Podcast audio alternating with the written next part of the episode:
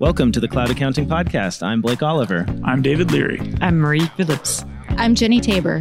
Thank you so much for joining us here at the Accounting and Finance Show in Los Angeles, Yay. the LA Convention Center. Yes, that's what that background noise is. We're Yep. here on the floor.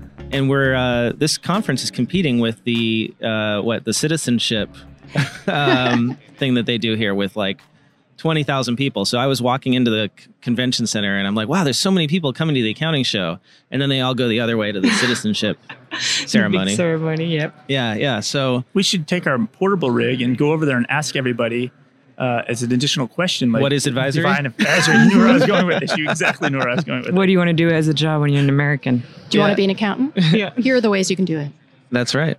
Shall we just uh, jump into the news here? Or. We, we did get a review. okay, Um, do you want me to read that review? yeah, let's hear it. Okay, so this review is uh, another five star review. Thank you. Required listening. If you're an accountant, bookkeeper, or basically anyone who works in the accounting industry, you should be listening to the Cloud Accounting Podcast. Blake and David curate the latest industry news in an engaging and efficient manner that will absolutely keep you in the know within your profession.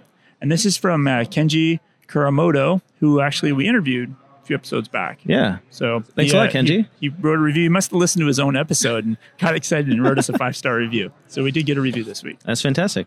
Uh, so, w- what should we start with this week, David? What's top of mind for you? I I caught up on the airplane flight a little bit. Uh, Insynq had their outage Oh, yes, in So that was um, uh, going on. This for is a not the while now. band. Not This the is band. yeah.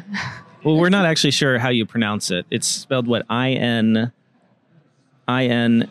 S Y N Q. Okay, so could be in sync. Sounds right. If so, I'll see if I can splice any of that into the background of this episode. Doesn't sound like they're in sync with what they need to be doing. Oh. I'll, sound, I'll do a, definitely do a sound effect for that.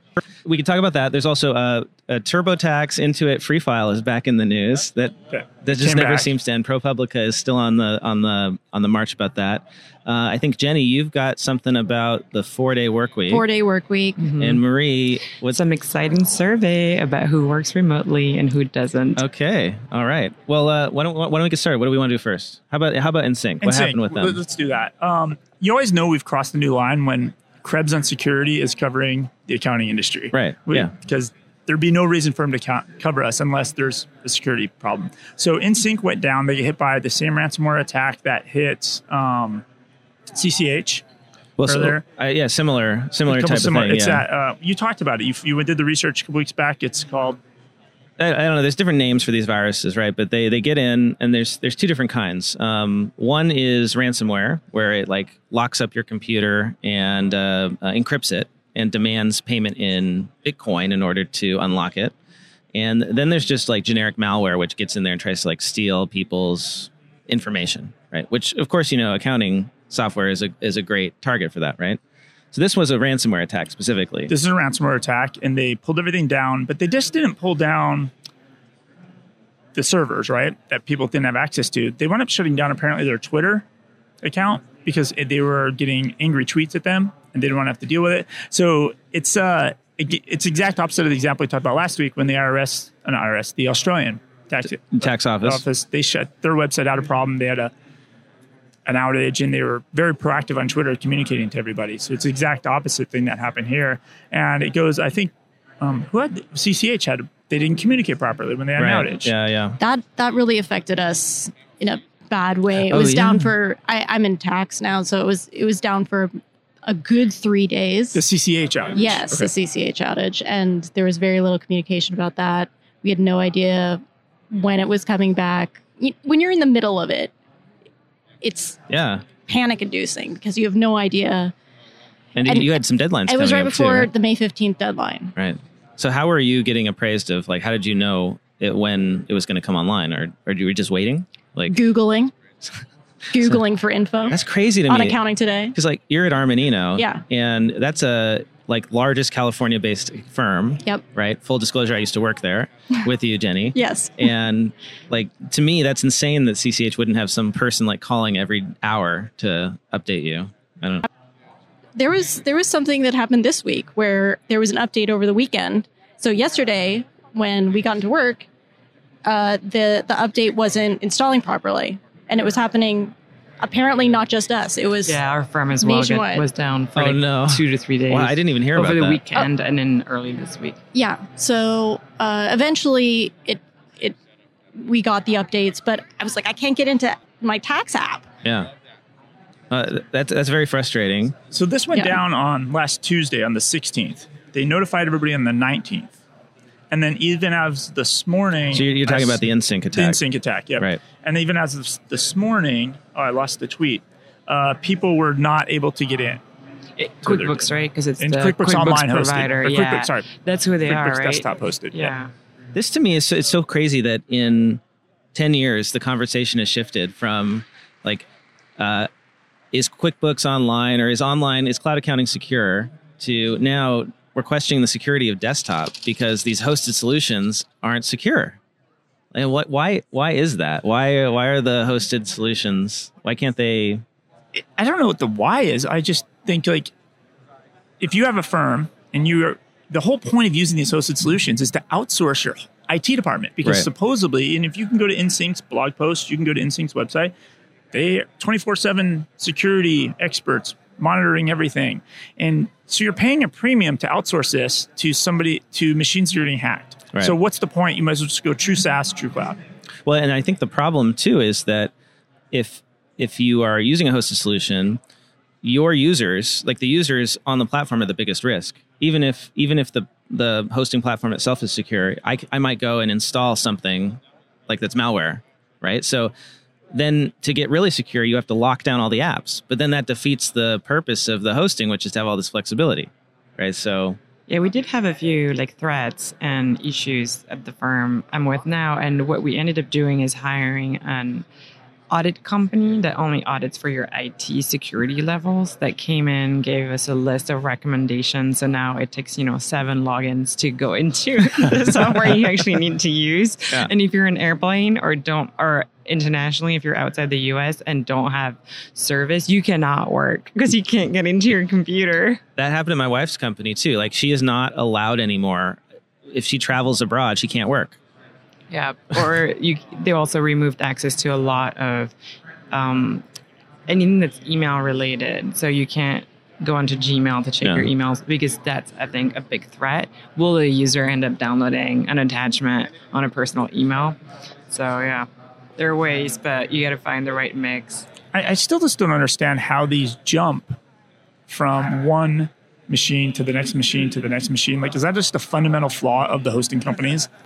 Well, I, I, think they're util. I, I mean, I'm no expert, but I think they're utilizing the same server for multiple firms or multiple multiple like files, right? Because it wouldn't make sense to have one computer dedicated to just one. Yeah, it's not one physical machine, but Right. like I used to work with a lot of VMware back in the, my QA days, Right. and you'd power it off. It would just be like opening a Microsoft Word file, typing in it, closing it, opening up another Microsoft Word file, and you would expect stuff you do on this Microsoft Word file to magically get into the other Microsoft Word Right, file. right. But that's kind of what's happening. There- these, these Yeah, there's some. There's like something about there's not like enough of a wall between these.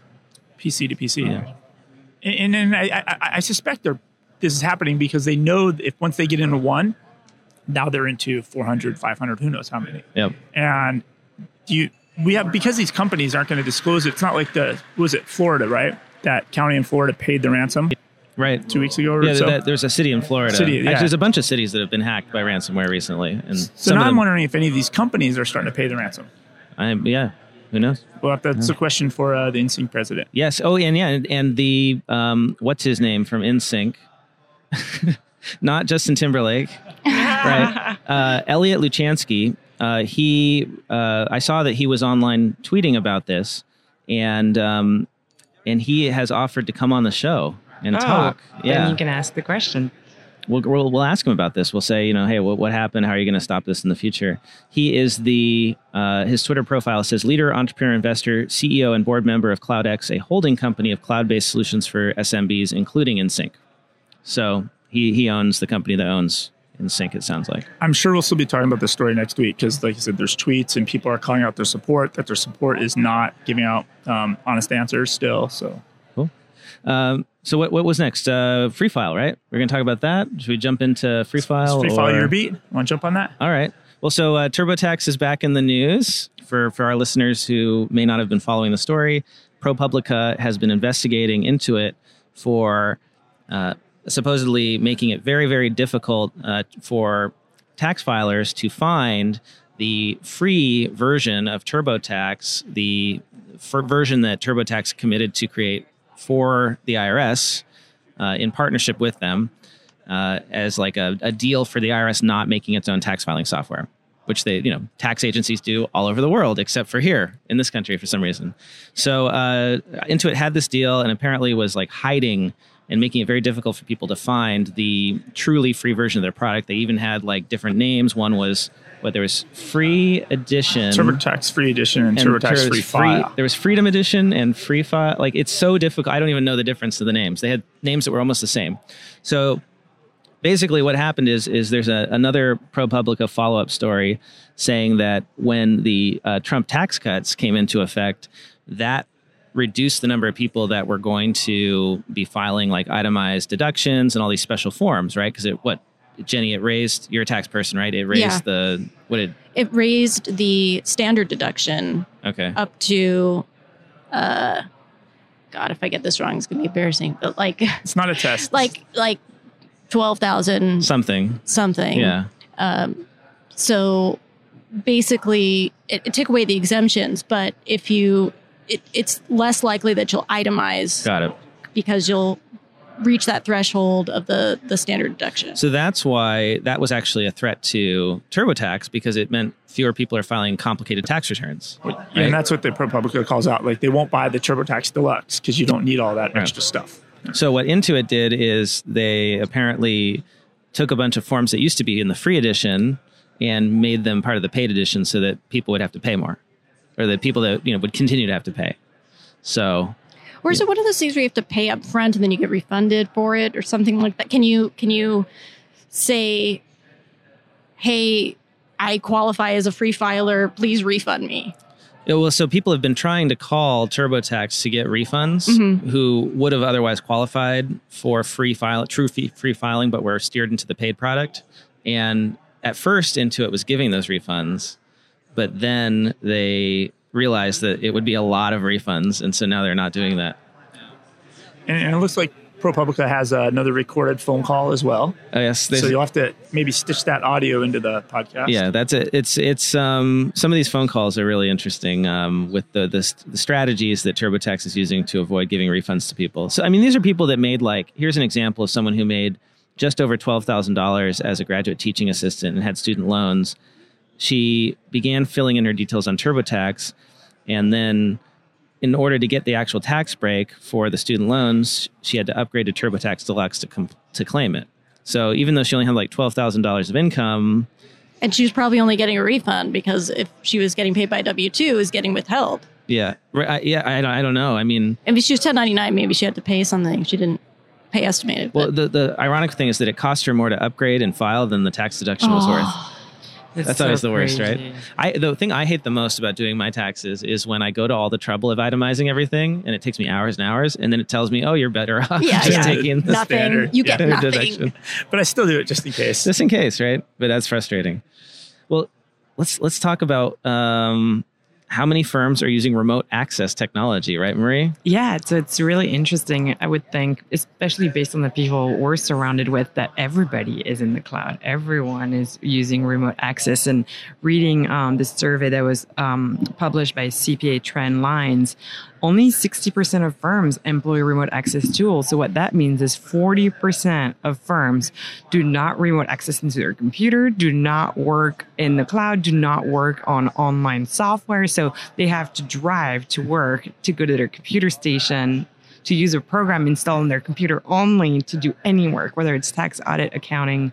I yeah, it just blew my mind. I wish my our listeners could see our brains all exploding Yeah. right now, right? Like, Actually, before I got into public accounting, that's how it worked when I was in private industry. It's So like yeah. you just I had everything on my office computer. so would you remote into it like if you were at home? Yeah. Never. Yeah, No. that's true. Actually, when I used to work for Forever 21, we did everything in Excel, and the only accounting software they had was Lawson. So, $3.5 billion company running all of their work on two software that were desktop. Wow. Yeah. So, but now we do everything in the cloud, hundred percent. Like we have two softwares that our firm cannot move in the cloud, which is tracking time and tracking expenses. Mhm. Everything else is pretty much in the cloud, and we our servers are still we still need to VPN. Which that, for the listeners that means I just need to download a program that allows me to access my computer remotely from home. And that's what we're, Yeah. the survey is talking Yeah, about. Yeah, that's what they're talking, which is the most basic, not first step Yeah. from being able to work remotely. But, but if you were 100% cloud, like truly using cloud SaaS apps, if you got if you took that survey, you'd say I don't do remote access anymore. That's true. So that number could be dubious. It Yeah. might not be 60% might be acceptable. I but I really doubt that the other forty percent are saying like I use all cloud, one hundred percent cloud, and I never need to Because at remote. best, that number is 10% at best. at At best, best. right? Right the people who are all 100%. one hundred percent cloud. I mean, even come on, let's be honest. Even the most cloud firms, like Yeah. like Marie, you guys are, you know, We're definitely leveraging cloud. Yeah. Like, but we're not 100% cloud based. right. The biggest, like, there is not one business day where I can be fully in the cloud because I will need to log in to access client files. And that's a remote, you know, login, which for which I need my phone and I need to be, you know, within the US and et cetera. So it's kind of silly. Like, there are still a few ways where we can improve on our processes. And, you know, this might be a good point to stop and do the Jeopardy thing where we meet our contestants. Mhm. So you know, maybe Marie, you mentioned your firm. Yeah. Would you mind telling us a little bit about yourself and your firm and what you what you do there? Absolutely. Um, so I work for Gursey Schneider. I started working there over six years ago, and about four years ago started the accounting practice. It was just me with three um, tax partners. They kind of looked at me. We were like, "Okay, what do you do?" And I said, "Well, I just do accounting." So they said, "Okay, go ahead, build a practice from scratch." So now we're five. Um, we started with online QuickBooks, well, desktop at the But- time, so- and then online. But what we do is CFO outsourcing, um, cloud accounting, which means bookkeeping in the cloud, but we leverage technology to avoid data entry, and um, a lot of consulting work. So five years ago, it was all tax and audit, Five years ago was uh, all audit. all audit. Yeah. Wow, a full, totally one hundred percent audit firm like that. I Oh don't, no no no! My my Oh, your- career. your But, career. Um, the firm actually is sixty percent litigation. So if you want to get a divorce and you need a litigator to come and investigate how much you or your spouse spent on which credit card, that's what we're excellent at. Oh, so do you, do you get to do those like forensic engagements where you like no? I worked on one, and I have to um, bless the people who work in that department because you have to have amazing human skills to deal with um, customers at the hardest uh, in the hardest phase of their life. Yeah. And um, so, yes, a big chunk of our office works in litigation. But then we have a um, a small business management department that's more uh, full on, like buy houses, handles purchases and sales of assets, like A to Z for a customer, Got it. including accounting. And we have um, a large tax department. Um, wi- and also within that department, we have accounting and tax and, And so- audit. And you guys, you mentioned you're on fully on cloud except for two applications. So only my team, so five Okay. of us, are fully in the cloud, except the application that allows time entry and expense tracking, and then we have to access all client files on a T drive, like a server.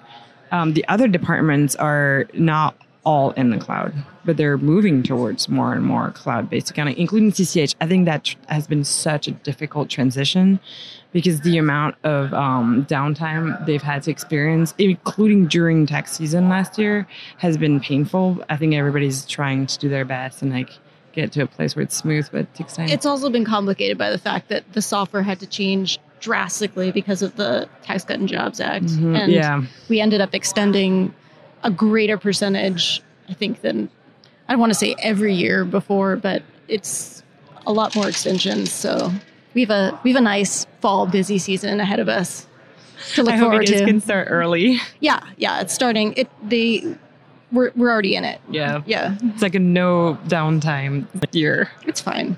So, so Jenny, um, let's talk about the the four day work week, and then we'll well then then I want to well So- then we'll talk about your background. On USA Today, there was an article, the the four day work week, the four day work week. Is this the next big thing? There was a study that, or they they interviewed a CEO of a Seattle-based design and marketing firm and noticed that the work week, as the work weeks logged on, her employees' energy and productivity wilted. That sounds familiar. yeah, I had similar experiences um, where I have all my energy at the beginning of the week on Monday and Tuesday, and by by Friday, I just want to go home. and if I get if I get all my work done, I can do that. But um, you know, that's just how how I work personally. So I I feel very that that the four day work week could be a big thing if firms or companies allow their employees to work to their strengths and work to their best how they work most productively which could be slamming you know 10 hours a day into a 4 day work week because I, I ended up working more than 40 hours a week usually but just You'd compress front it. ending it Yeah. in in the the first half of the week Yeah. and um, and that's what that's one of the that's one of the uh, options that the article highlights is people working 10 hour days, 4 days Monday through Thursday and and being more productive or getting the same amount done, right? I think you get that kind of senioritis, or at least I did on on a Friday. You think, oh, it's a Friday, I can relax. Some day, some Fridays are not like that, but if it can be, wouldn't that be nice? It would be, but, but, but the promising part of this to me is if everybody just works Monday through Thursday, I always love on a Friday afternoon, email stops, all the inbound stops, and you, you get more work done in like four hours on a Friday afternoon than you do the rest of the week. So if, if nobody's working on Friday, that's like a solid eight hours of in, uninterrupted free work, which would be super productive for everybody. That's true. Everybody should just pretend they work a four day week right. and just really sneak in that. But. I, I remember I always got put in a bad mood if someone gave me new work on a Friday afternoon. I was just like, I Yeah, gave them, the. I gave them the dirty look. Like, Well, that's why don't. if that's why if you're a good manager, you got to schedule that email to go out Monday morning right. instead of Friday at like Right. 4 if you really wanted to get done. Because then I'd be stressed all weekend thinking, Yeah. oh my God, what have I gotten myself into? Well- it is really interesting. We actually love doing that at the firm too because it's our way to actually retain the more senior managers that may not be looking forward to becoming partner. So mm-hmm. the ones that want to go more into a director track, we have started to offer that. Like you come in Mondays at 11 a.m. and then you take off Friday. That That's way nice. we can, you know, make sure that you can still grow with the firm, but you're obtaining that work-life balance or whatever it is, right? If you want to just work from home half the time, the the owners are really the partners are really flexible. D- d- does this impact us with that whole like people are obsessed still with that billable hour?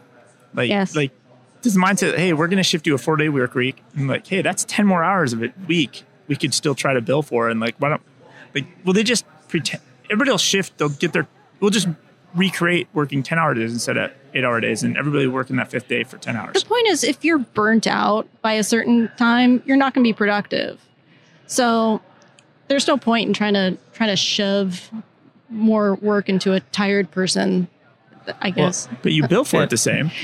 yeah. The clients don't know. And here, here, let's give some context to this. So I love, I love this story, Jenny, because of the, some of the stats in here.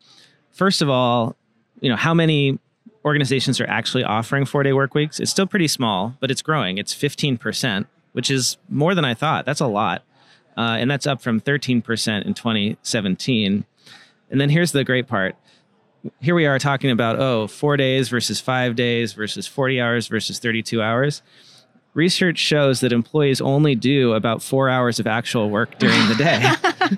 I wonder if that's true at a CPA firm where they track your your rates and then they're conf- like we get an email once a Yeah. once a month with like here's everybody's stats um, their productivity and all of it like based on their PTO or no PTO so there is a pressure and then we we have during summer month May through about August on the tech side they do little like oh, whoever gets the most hours, or if you get over 120 hours that you build this month, you get a gift card.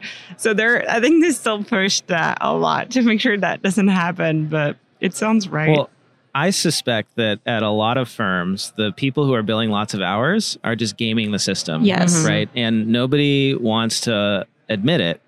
I can't be the only one who had a really hard time actually keeping track of the work I was doing because I'm going back and forth between, you know, 20 different clients that I'm managing. Like I'm not tracking every email I'm sending. That's insane. So I would just at the end of the day kind of look at what I had done and just apportion the eight hours into the buckets that I felt were most appropriate. So if like I had a particularly difficult client and I had enough budget, I would just say I work four hours on that, right?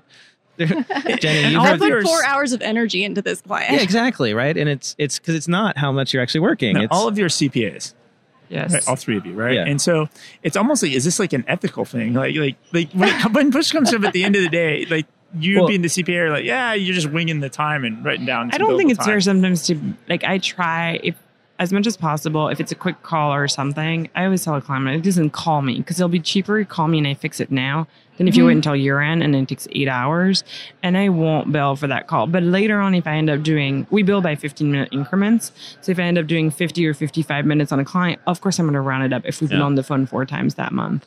But I'm not going to go and like bill a point Every five hour you know for Yeah. a call. I always like to look for efficiencies. Mhm. So I don't like to waste time. And I feel the billable hour is not really an hour that's all billable. no. And but but mine is. I think mine is Here- I feel like- breaking news. I feel like I feel like like my work if that if that's an hour, that's a true hour. That's Yeah. a Yeah. so maybe that'll count for an hour a little change. I don't know. But like um Yeah, that's the hard part. Is like I, I would work some hour. I would work some hours where I like I'm working on a client. I'm like, wow, I really didn't accomplish much at all. Yeah. Mostly because I was spending the time learning something. So I felt guilty. I, c- am I supposed to bill for that? mhm. Well, the firm would say yes, but I couldn't do it. Yeah. And then I would spend another like I would do something for a client that was amazing. Maybe it only took me 15 minutes, but it was clearly something that would have taken another person at the firm two hours, right? So then I'm like, well, what am I supposed to do? yeah. Like it.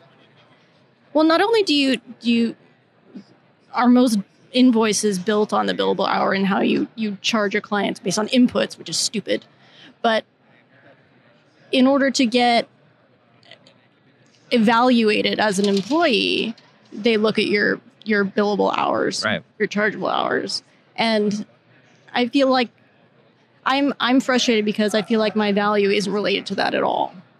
It's your relationship with the client. Mhm. It's are you getting all your work done? Is anybody waiting on you or complaining about you or are, do you have the reputation of being lazy or you train others, which Yeah. is not billable. Yeah. a lot Yeah. of time. Lots of adding lots of other value? factors that come in. So sometimes it can Yeah. be frustrating to be valued on something that on how much time you spend on something. I Which think- if you spend less time on doing the same work, you should be valued more. Yeah. right. Exactly. it eliminates all the motivation to be efficient Right. or to get better. Yeah. I actually, J- Jenny, you've heard my story. Uh, I have two stories from my time at our firm, at the firm together. Uh, one w- involved a senior accountant who we got along really well. Like we kind of had the same, like, let's get things done attitude, this, you know, screw this administrative crap. And so she showed me her secret timesheet. She had a real, she had a, a secret timesheet and her official timesheet. And her secret timesheet was like how much work she actually did. And then she had like a budget of hours that she knew she was allowed to bill to these clients based on the the the budget that had been established. And so she would just make sure every week that she was billing, you know, up to that budget amount because her her you know her budgeted hours filled the week. Like so, But you of lose the purpose of no understanding better your profitability on clients or which clients Yeah. are you. Sometimes I don't. I know there's certain clients where it's so tight, and I'm just not going to bill for that. I'm just going to eat it Yeah. and not get paid for it because I'm just like, you know what, like. I know it's going to be a write off, and that's going to take me an extra 30 minutes at the end of the month to do all my write offs. I may as well not just Yeah. not.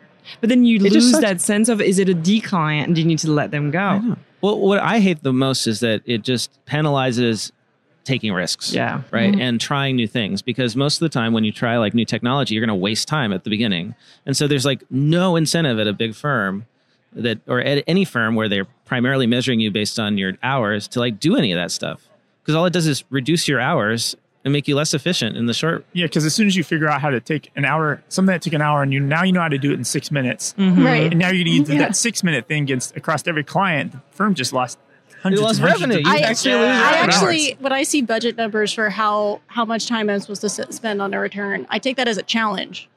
So I say like, oh, this is budget for six hours. I accept your challenge. I will do it in three. it's tough the following year when something Yeah. happens. Like, No, like, 'cause why is it more expensive? They assign it to somebody else. They're like, well, Jenny did it in three.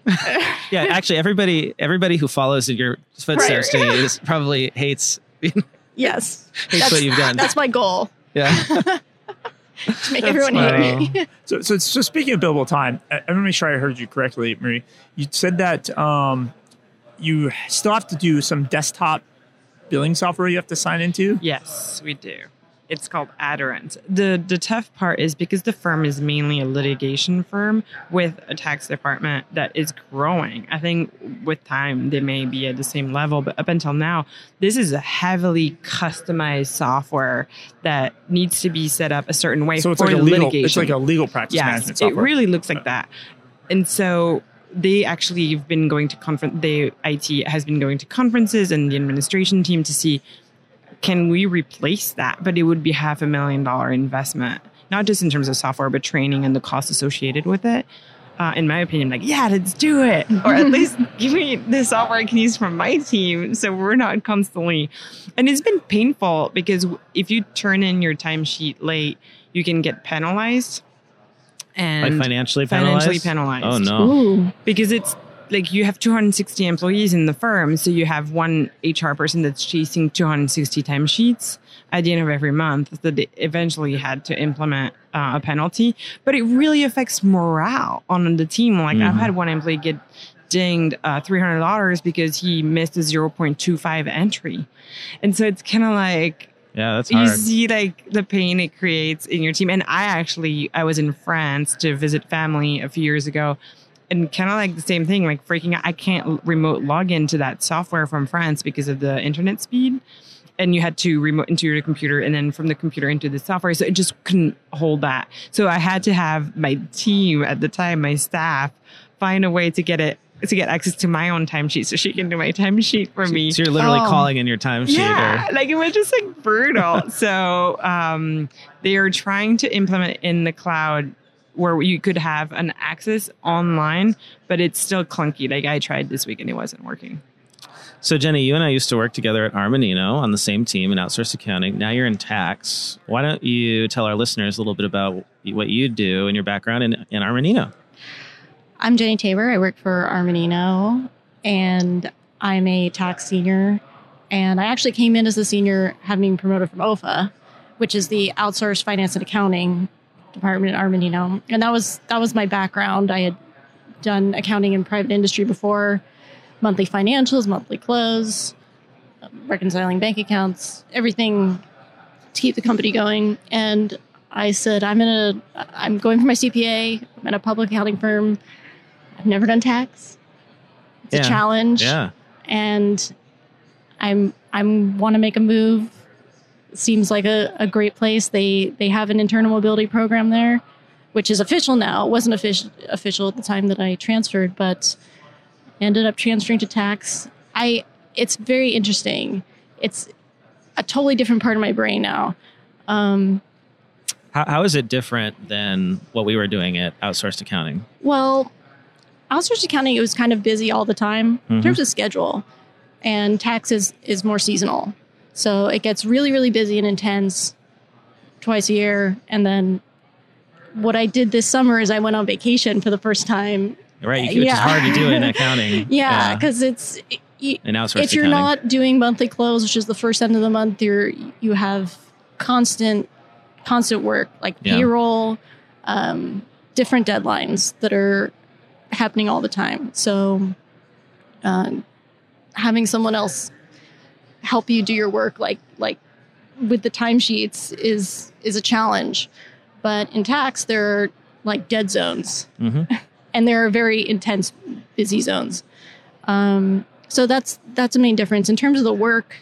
But you like the challenge. You like you like having all that work. There's always something new, Yeah. and I enjoy puzzles and figuring out puzzles and figuring out details and things like that. And uh, so far, it's it's really fun. It works.